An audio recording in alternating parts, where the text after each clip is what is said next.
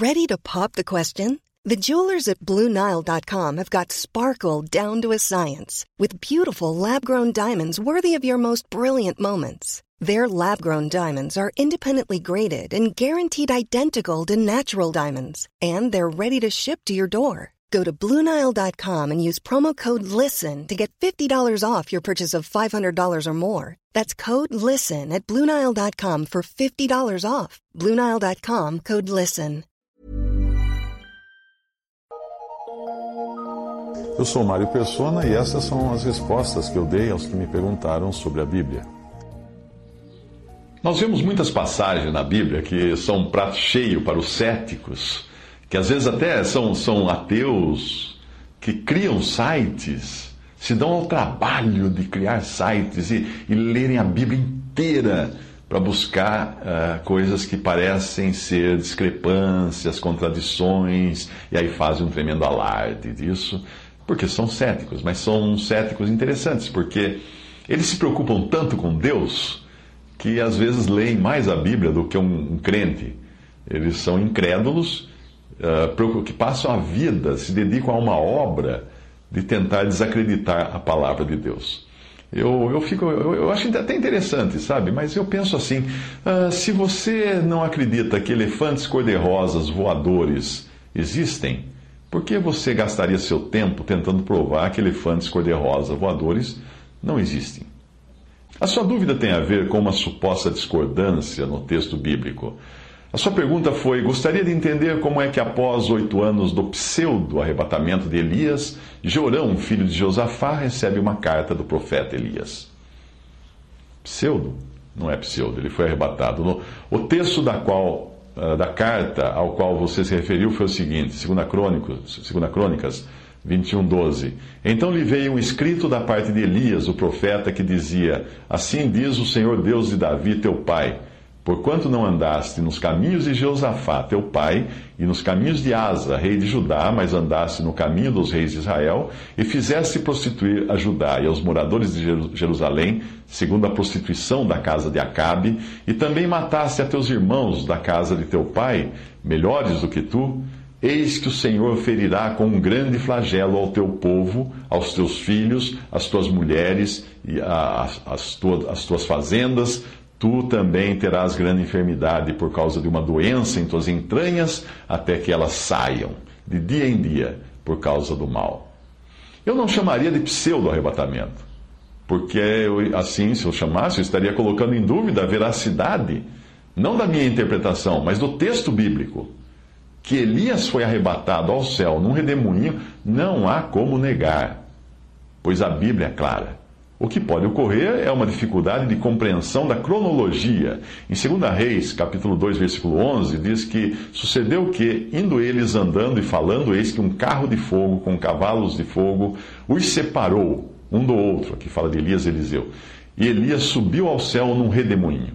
Portanto, este ponto do arrebatamento de Elias ao céu no redemoinho é inegável, já que é textual.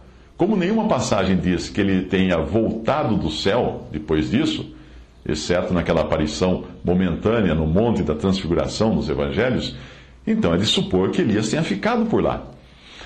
Então nós temos o problema da cronologia. Esta sim pode não estar na ordem. Por exemplo, nós sabemos que os evangelhos nem sempre trazem os assuntos numa cronologia exata, mas são colocados no momento em que os fatos são importantes para aquilo que Deus quer revelar. O mesmo pode se dar no Antigo Testamento. Lembre-se de que não podemos cobrar exatidão cronológica ou jornalística da Bíblia, porque o seu objetivo é apontar para Cristo. Tudo que for relevante nesse sentido estará lá mas o que não for relevante será suprimido do relato. Por isso, não nos é dito, por exemplo, o nome da mulher de Caim, não é? ou onde Jesus andou nos anos, desde a sua infância até uh, ele depois começar o seu ministério, aos 30 anos, mais ou menos. Tentar negar o fato do arrebatamento de Elias por dificuldades de entendermos a cronologia dos eventos joga por, ter, por terra, jogaria por terra a autoridade da palavra de, de Deus onde nós temos o fato textual, e colocaria a autoridade na nossa capacidade de interpretar os, os eventos. William MacDonald escreve a respeito disso e coloca a questão da seguinte maneira: Elias foi levado ao céu em algum momento do reino de Josafá, 2 Reis 2,11. Considerando que Jeorão reinou com seu pai por cerca de cinco anos, Elias poderia estar vivo quando essa mensagem foi entregue.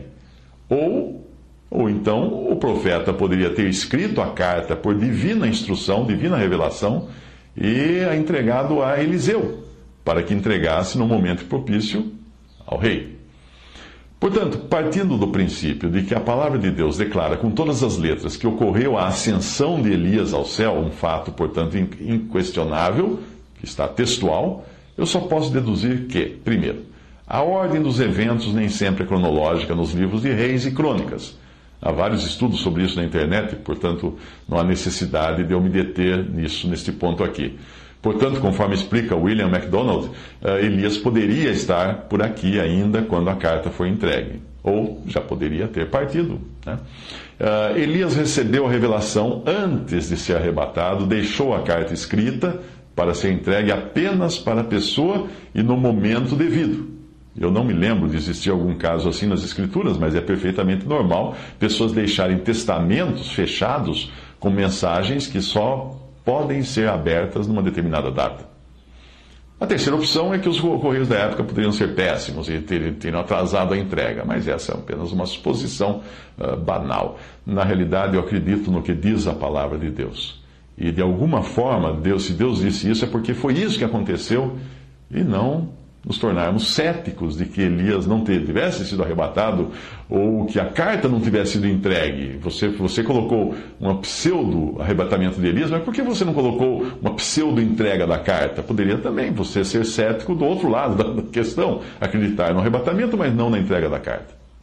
Assim, os céticos, eles sempre serão céticos, não importa por quanto você explique para eles ou quanto uma pessoa creia na palavra de Deus como inerrante.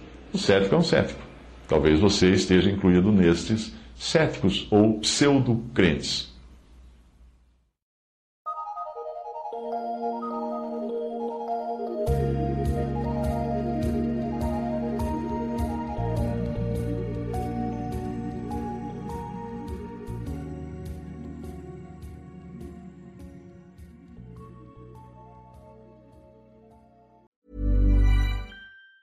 Hi, I'm Daniel, founder of Pretty Litter. Did you know cats tend to hide symptoms of sickness and pain? I learned this the hard way after losing my cat, Gingy. So I created Pretty Litter, a health monitoring litter that helps detect early signs of illness by changing colors, saving you money and potentially your cat's life. Pretty Litter is veterinarian developed, and it's the easiest way to keep tabs on your fur baby's health right at home. Go to prettylitter.com and use code ACAST for 20% off your first order and a free cat toy. Terms and conditions apply. See site for details.